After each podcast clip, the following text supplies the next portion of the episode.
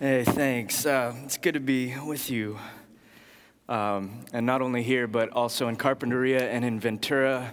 Yeah, let's give them some love.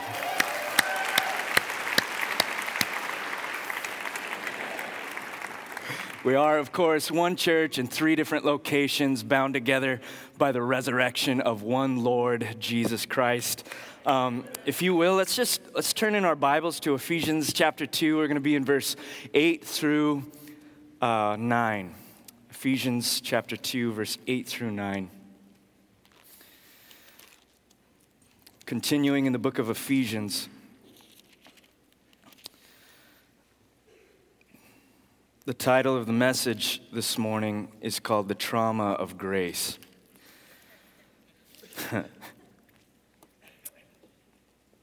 Ephesians chapter 2. Let's, let's actually start reading in verse 4 just to get the whole sweep.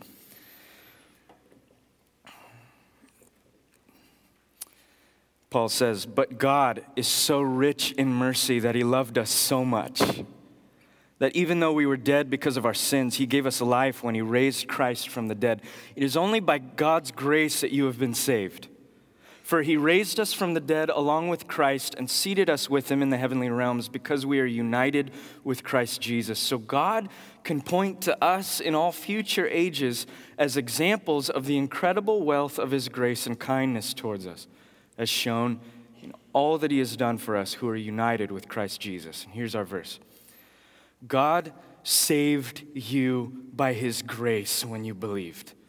And you can't take credit for it. It is a gift from God. Salvation is not a reward for the good things we have done, so none of us can boast about it. This is God's word. Let's pray.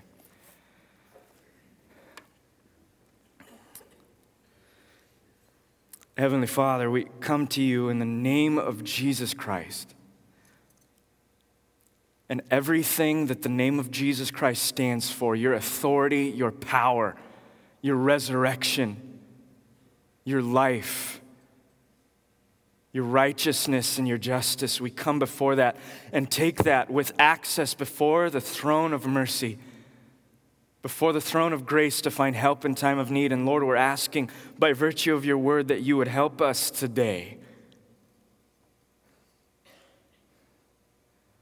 There's so many people represented in this church from so many different places of life. And Lord, you are able to speak prophetically to all of us.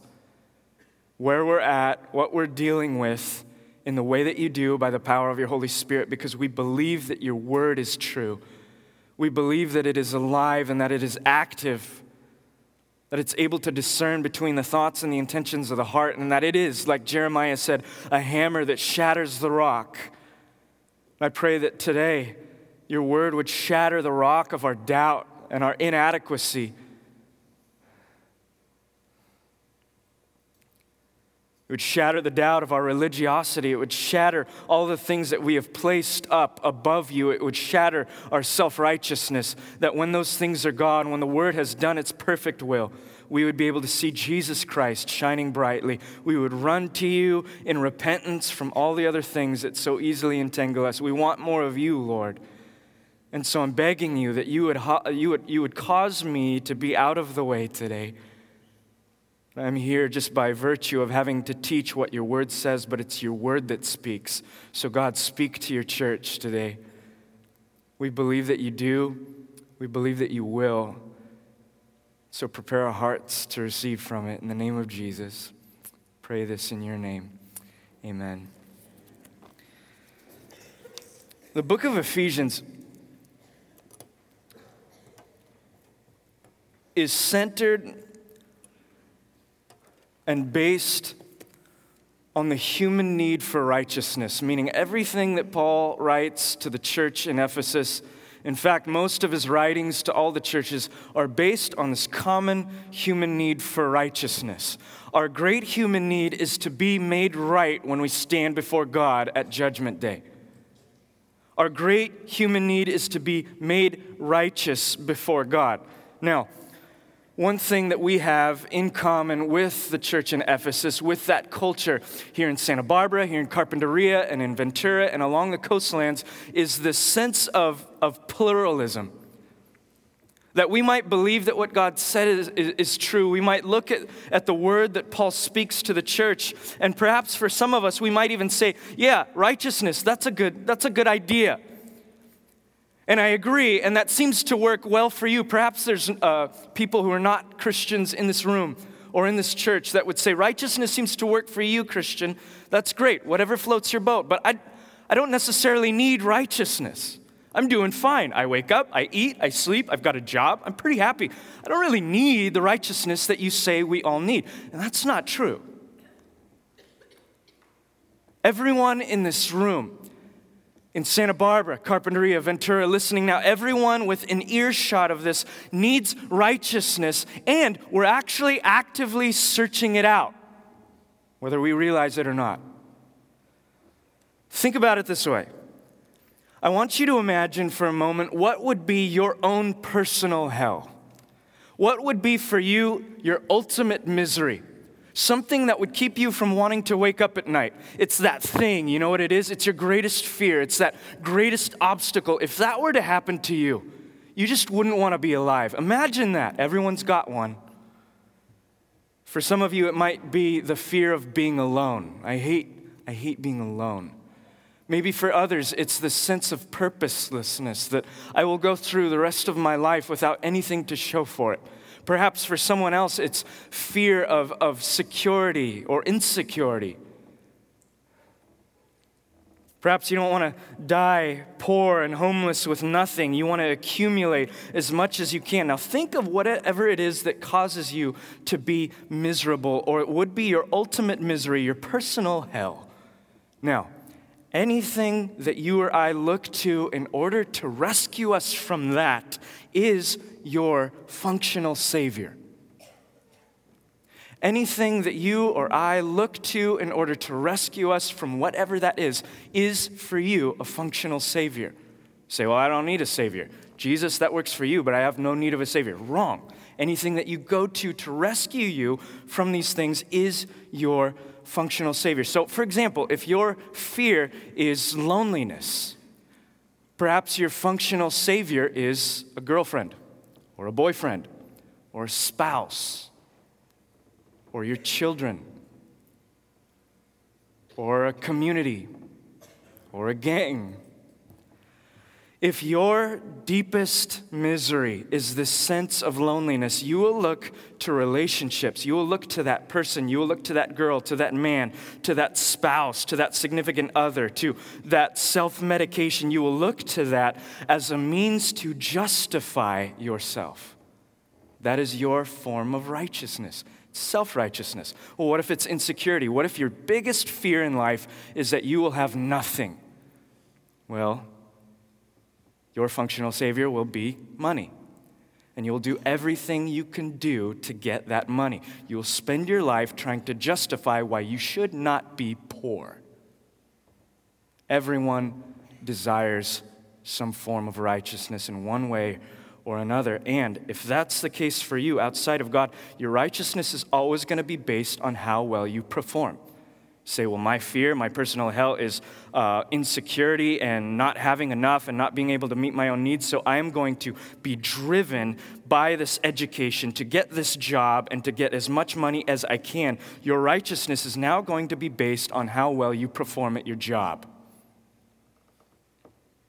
Which means your happiness and your joy is also dependent on your performance, self righteousness. And this is, this is a natural drive in all of us apart from God.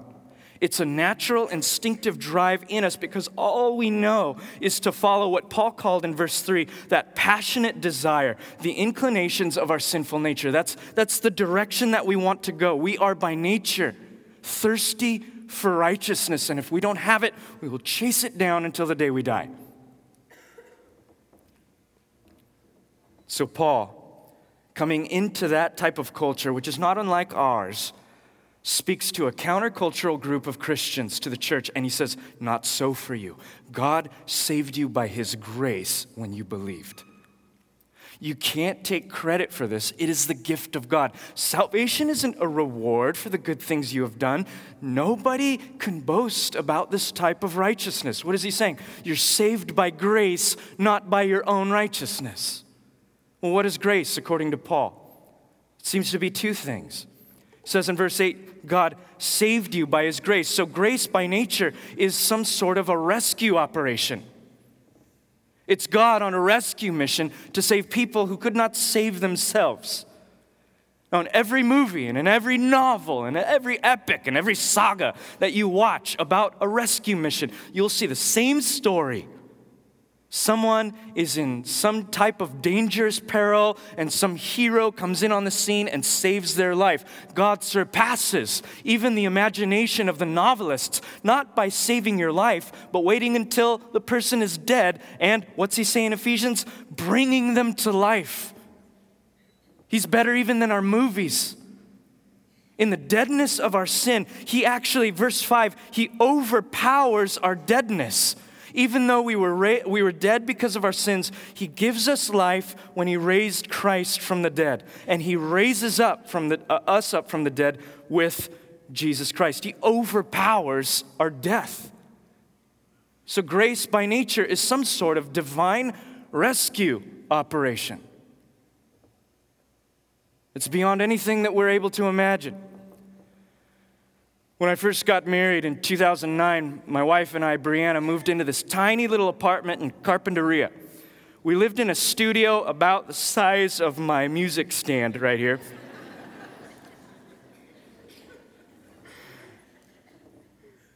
and I remember one day, Brianna went out to do something, maybe to get some oxygen, and I stayed in our little living room, and I, I remember sitting on my couch and I just started reading a book, waiting for her to come home. And there's not a whole lot I could do in the living room. I couldn't even walk around or pace. So I would just sit on the couch and read.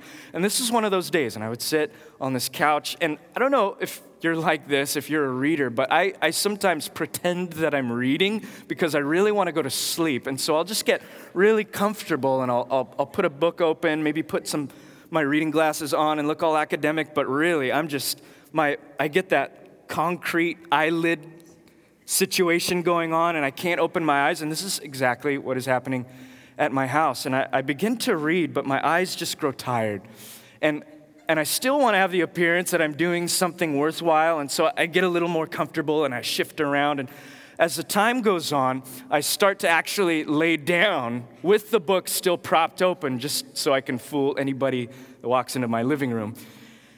And after a while, I just pass out into a deep sleep. And I wake up some hours later by a frantic pounding at the sliding glass doors, and it's my wife, Brianna.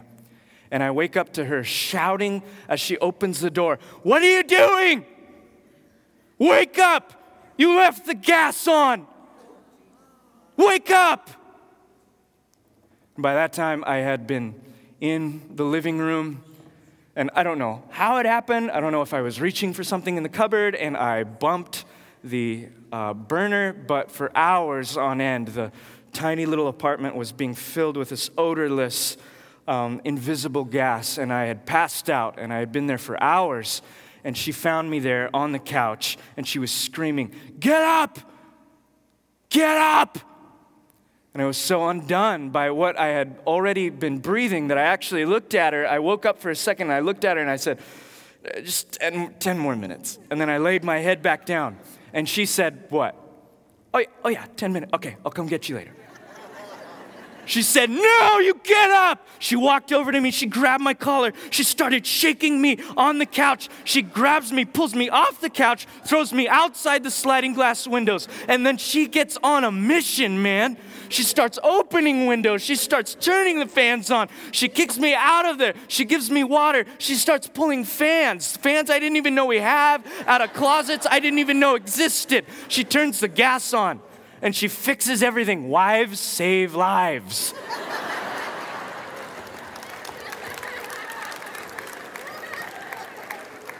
she didn't ask my permission. She didn't pat me on the back. She didn't say, hey, buddy, you can do it. You know, by the way, there's gas in the living room. You should probably check that. Maybe leave Get up! She intervenes into my business, stiff arms me, and says, I love you too much to let you be that stupid. This is exactly what Paul is trying to get across to the Ephesian church and to the Realitean church. Grace is not some fairy dust that he sprinkles on you. It's not this cordial pat on your back. It's God saying, I love you too much to stay dead. I am going to intervene. You are walking towards that realm of destruction. I am going to stiff arm you, stop you in your tracks, and divert you from your chosen course of destruction. In a sense, God is stepping into your business and turning off the gas. Grace is a rescue mission. And when Paul says it's by grace that we have been saved, he's saying he's using he's stretching the grammar of the Greek. He's literally saying not that you were saved at conversion by grace, but you were saved at conversion by grace, but you are continually even now being saved by the same grace. That means you're a 90 year old seasoned Christian that has a degree in the Greek language. God is still carrying you along in grace. He's still rescuing you. And you see this all throughout the Bible the powerful, active, tenacious grace of God on behalf of people that call out on His name. It never stops towards you. Paul said to the Philippians in chapter 2, verse 13, God is working in you, giving you the desire and the power to do what pleases Him. He's overcoming your selfish inclinations to want to rebel. He, the author of Hebrews said in verse uh, chapter 12, verse 2, we, we follow him by keeping our eyes on Jesus, the champion who initiates and perfects our faith. Paul would say to the Philippian, uh, excuse me, Jude would say in, in his 24th verse, All glory is to God. We have no room to boast. All glory is to God, who is able to keep you from falling away and will bring you with great joy into his glorious presence with a, without a single fault. You hear the language that's being used by Scripture in relation to grace. God is working in you, working for you, giving you the desire, giving you the power, initiating your faith, perfecting your faith, able to keep you, able to strengthen you, able to bring you. You ain't done nothing yet. It's the tenacious love of God expressed in the active grace of God. And Paul is saying this to the Ephesian church people, you're fooling yourself, looking for money and looking for these idols and looking for these things to satisfy these things. None of your functional saviors can rescue you from your guilt. And that would be good enough if we stopped right there. And that is where some people stop with grace that grace is just forgiveness, it's just the removal of bad things from your soul. But Paul doesn't stop, and grace doesn't stop. See, grace is more than just a rescue operation, rescuing you from death. It's a mission to give you new life. You notice as we were going through Ephesians chapter 2, we, we, we've seen all of these negative connotations about the spiritual condition of man. You are dead. You are disobedient. You are many sins. You are obeying the devil. You belong to the devil. There was something at work in your heart. You were refusing to obey God. Your passionate desires, inclinations of sinful nature. You were subject to God's anger. You were under his wrath. All of these things that were negative that Christ took away by grace on the cross. But then it turns a corner and he doesn't just forgive the debt but he deposits something else. He doesn't just turn off the gas, he gives us fresh air. Paul would go on to say in verse 5 that it's by grace that we were dead, but he, he makes us alive with Christ. And then he goes on in verse 6 to say, He raised us from the dead along with Christ. And listen to this seated us with him in the heavenly realms because we are united with Christ. We are now seated with Christ in the heavenly realms. Say, no, I'm not. I'm seated in a gym.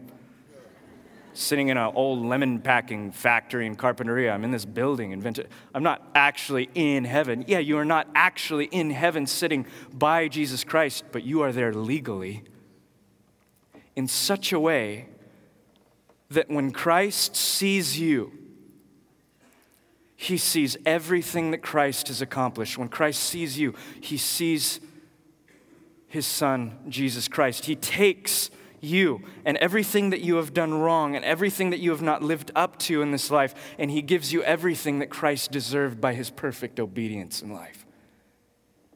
And he does that by giving Christ what you deserved wrath and death. Paul would say to the Ephesians, Yeah, you can't, you can't look to your functional saviors to rescue you from your guilt, but you can't look to them to make yourself feel good enough about yourself as well. There's always going to be that endless cycle, that void. But you were saved by grace. You were rescued from the misery that you deserved and given the reward that Christ deserves. He's saying to us, he's saying to the church abroad, universal, self righteousness doesn't work ever. Your endless spinning of the wheels to try to attain something, your self righteousness doesn't work because you don't have enough to give yourself. By grace, you are given the righteousness of Jesus Christ.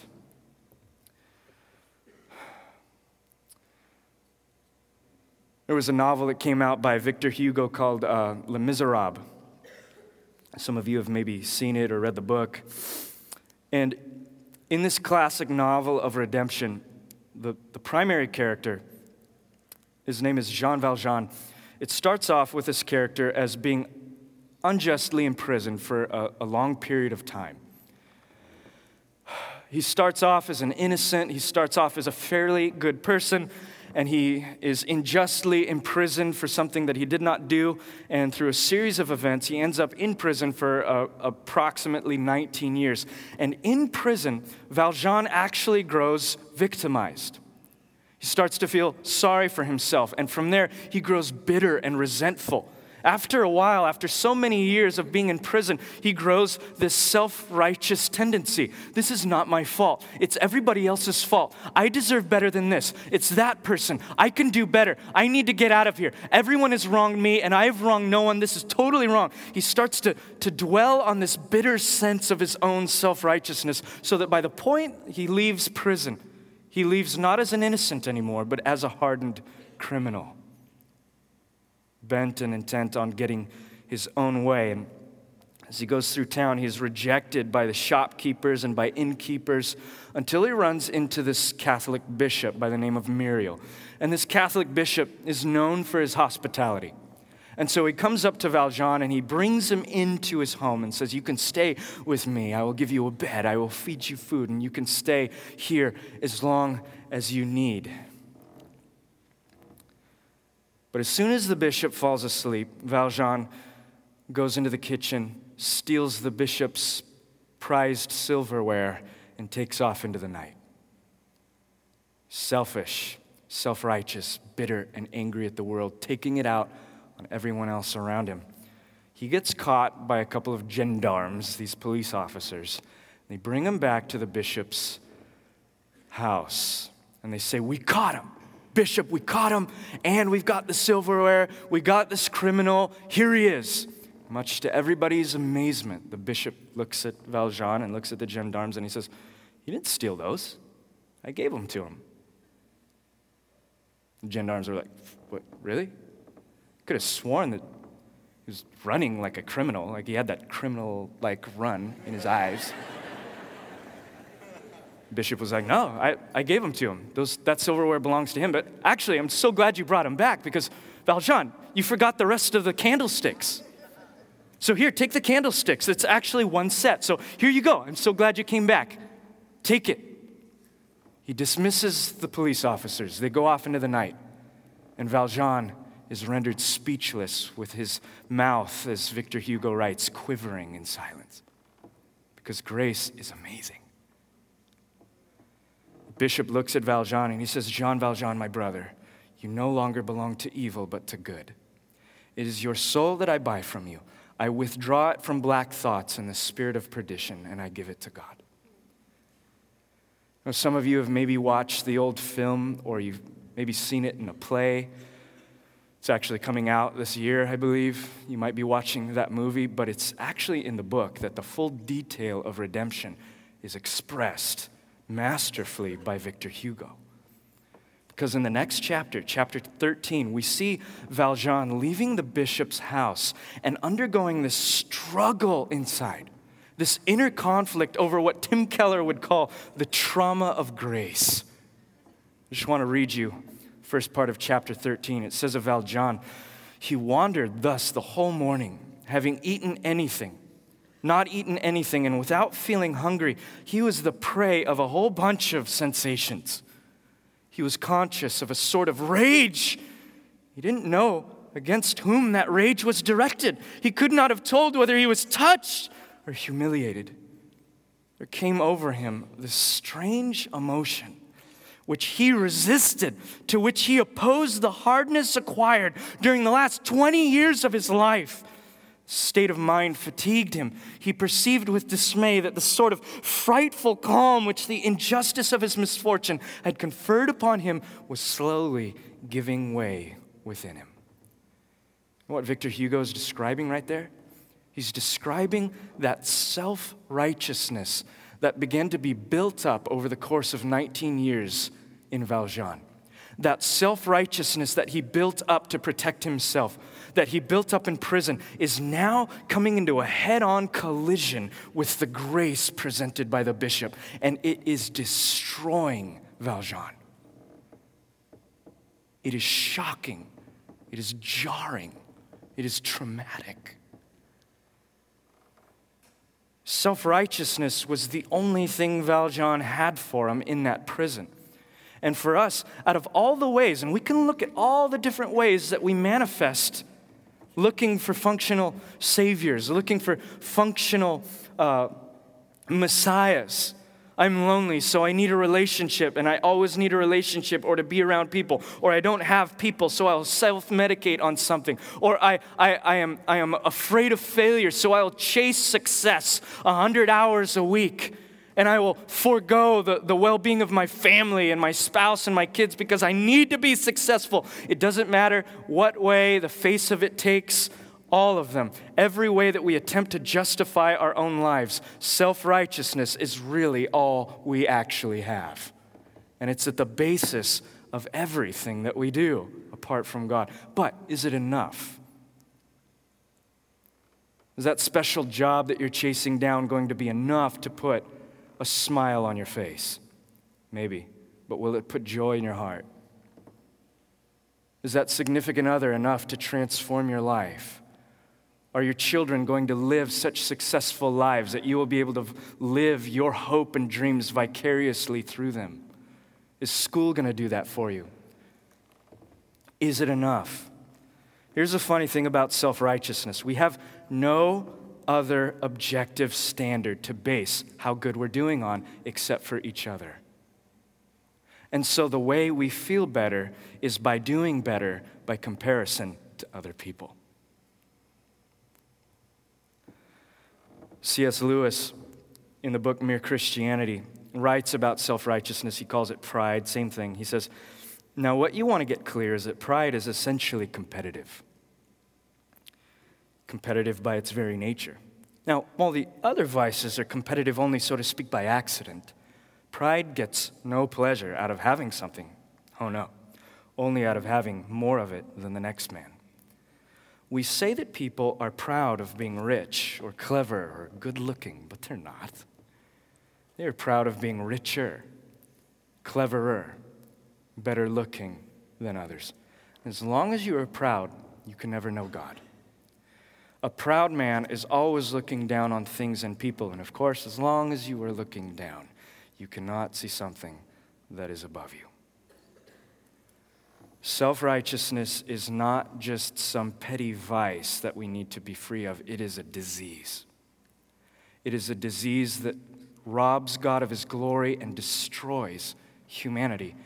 And it causes you to feel righteous, pseudo righteousness, by looking down at others to feel any sort of relief from your ultimate personal misery. And we'd have to ask ourselves again is it enough?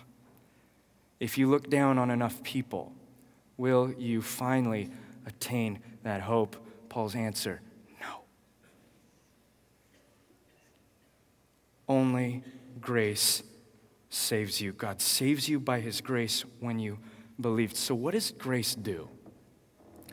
Grace bypasses all the symptoms and it goes straight through the surface of our, our pseudo saviors, straight to the heart of our self righteousness itself.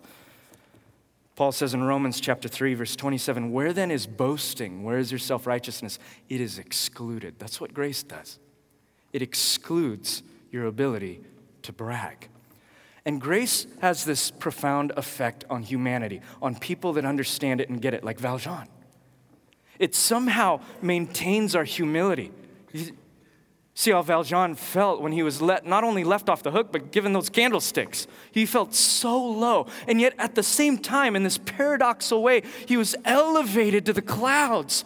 Really? Brought so low and elevated so high, and yet grace takes it a step further. Grace traumatizes you by excluding your ability to boast in anything. If self righteousness is a disease that causes us to look down on other people, grace traumatizes us. It shakes us on the couch while we're dying. It wakes us up and it causes us not to look down at others, but up to the only person who has ever fulfilled righteousness, who has ever obeyed perfectly, who has ever only lived in a way that displayed purpose and glory and honor. We look up to the one who is the author and perfecter of our faith and we see true righteousness. But first, grace shakes you up, says you have nothing to bring to the table in this arrangement. And yet, at the same time, when you're shaken up and you're traumatized and you're shocked because you can't do anything to save yourself, grace lavishes you with more than you ever deserved. And you're left like Valjean in the kitchen, speechless and trembling. This is how God chooses to save people. This is how God chooses to wrestle the affections of men and women. He doesn't do it by forcing you, He doesn't do it by saying, You stop sinning, wicked man. You quit your habits and you quit that thing and you stop this and you checkmark that and I want you to do this. And you know what? Just stop it. Gosh, told you a thousand, just stop it. oh no, I will smite thee. he doesn't do that. He doesn't force us to do what we can't do when we're dead.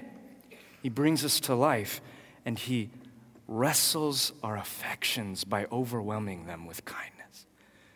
It's the kindness of God that brings us to repentance, Paul said. So, you want to enjoy God more in this life? Enjoy His grace.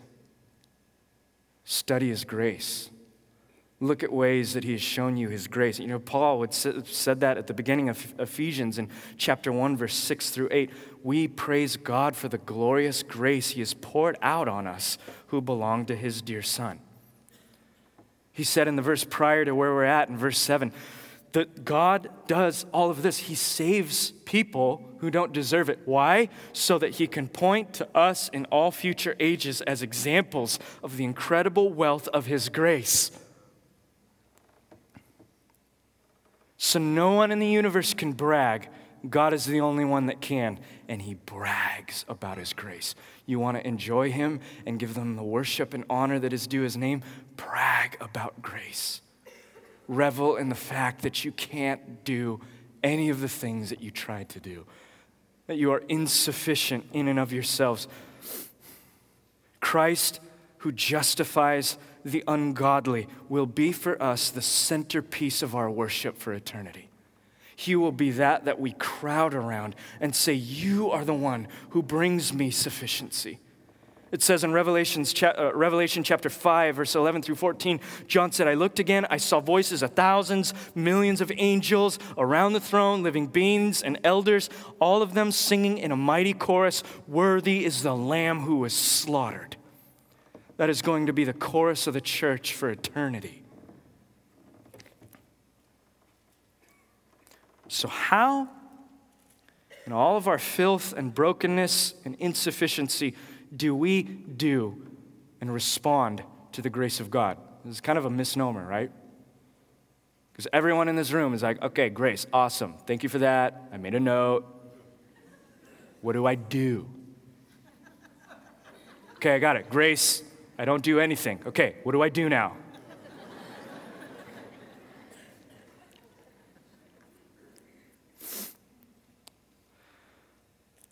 Paul says in verse 8, says it differently in the New Living Translation, but in almost every major translation it says, By grace you have been saved through faith, which is not a work, right? It's a response to something that has already been done. Paul would say to the Romans in chapter 3, verse 22, We are made right with God by placing our faith in Jesus. And so, for the person who is understood, like Valjean, grace, faith is the result of a heart that has been gripped by a better love. A.W. Tozer would once describe faith as the gaze of a human soul upon a saving God. So, you want to know what to do? Stand before God in all of your filth and declare, like Valjean and sinners everywhere, You are my all sufficiency. I bring nothing to the table. In fact, I have ruined half of my relationships just getting out of bed this morning. But I lay down my labor, I lay down my struggles, I, re- I lay down my pride, and I lay down my sick self righteousness to rest in your finished work.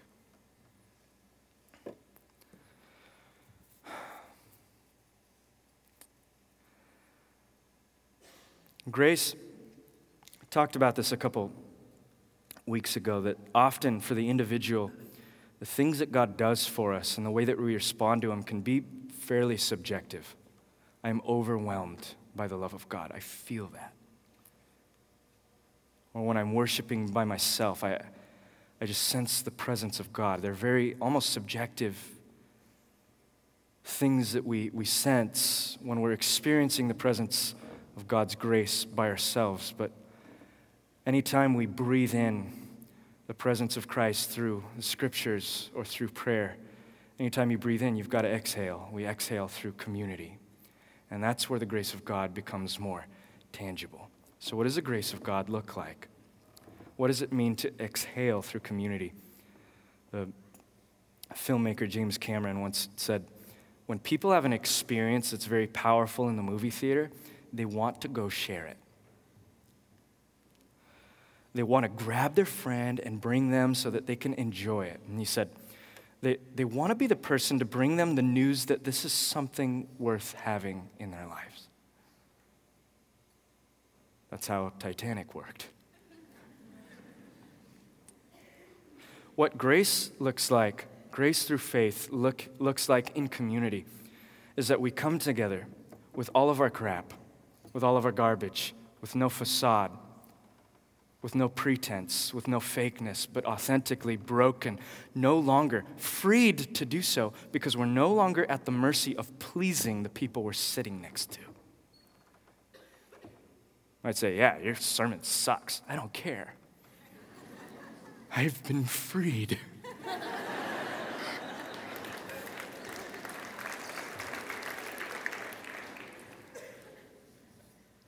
You know why this is good news? It's because you're now not free to judge them and to compare yourself to them, but you're free now to love them and to be like the bishop towards the Valjeans.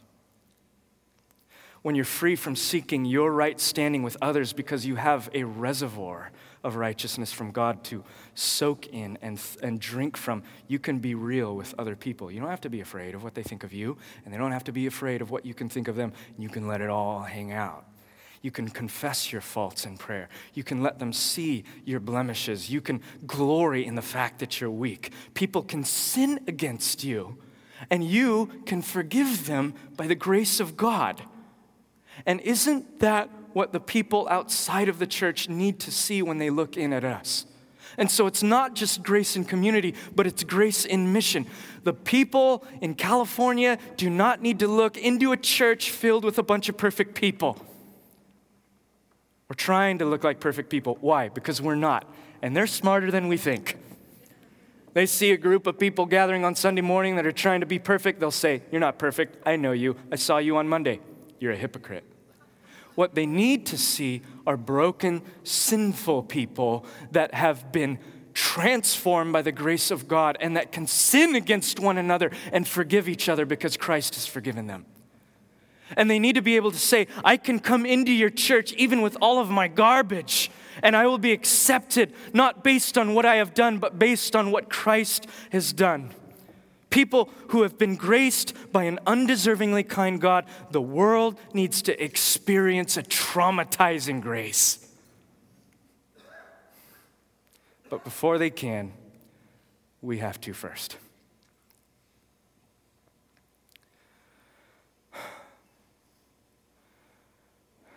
So here's what you do throw yourself at the feet of Jesus. Let your Valjeanian lip begin to tremble. Let your soul be traumatized by a grace that simply does not make sense. Be humbled to the dust, Christian, because despite your inadequacy, despite your feelings of loneliness and your purposelessness and your sense of insecurity and your doubts, Christian, God enjoys you through Christ. You enjoy your God. Heavenly Father, pray this morning in the name of Jesus. That you would fill this, these places that we are meeting and gathered today across the, the coastline, that you would fill these dwelling places with your presence. We declare as the body of Christ that we are insufficient and inadequate and we have been searching for something more and we have not found it, we turn in the name of Jesus to Christ. And God, where we are having a hard time turning, maybe where we are confused, maybe where we don't understand, maybe where we are suffering from addictions so strong that we just cannot beat them, I pray for the active, tenacious power of the grace of God to intervene into our lives this morning and turn off the gas. Pray that in our church we would experience this grace by turning our face away from the assortment of functional saviors we have gathered together, the good works that we have attempted to do to make ourselves feel better, and the people that we have tried to compare ourselves to, and we would turn towards the face of Jesus Christ. Jesus, you are the champion. You are the hero as we respond in repentance for our self righteousness and our fake heroes, I pray that you would save the day. In Jesus' name, amen. Church, as we worship this morning, you, you know how we do things. If you need to go into a corner of the building and be by yourself, or you need to sit in your seat and worship, if you need to throw yourself on the carpets, at the feet of Jesus Christ or take communion. There's communion to either side, also in the back, that you can remind yourself of the grace of God, that his body was beaten and his blood was shed for your, your sins. You can do that, but whatever the cost, chase after Christ with tenacity, as he has already been chasing after you. Let's worship.